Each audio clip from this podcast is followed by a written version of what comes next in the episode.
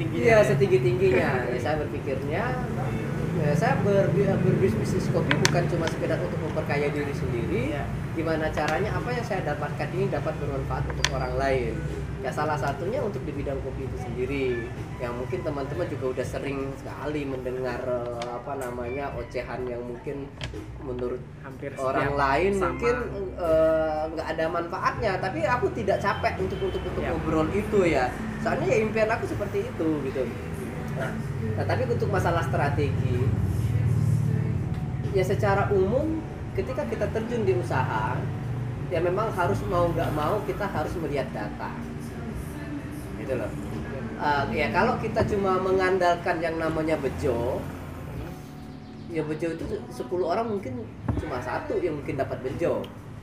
Nah tetapi yang namanya bisnis ya kita berbicara data misalnya kita berbicara bisnis kopi ini. Ya kita itu tadi data pasarnya seperti apa sih di Jogja itu? Yang orang ngopi di Jogja itu seperti apa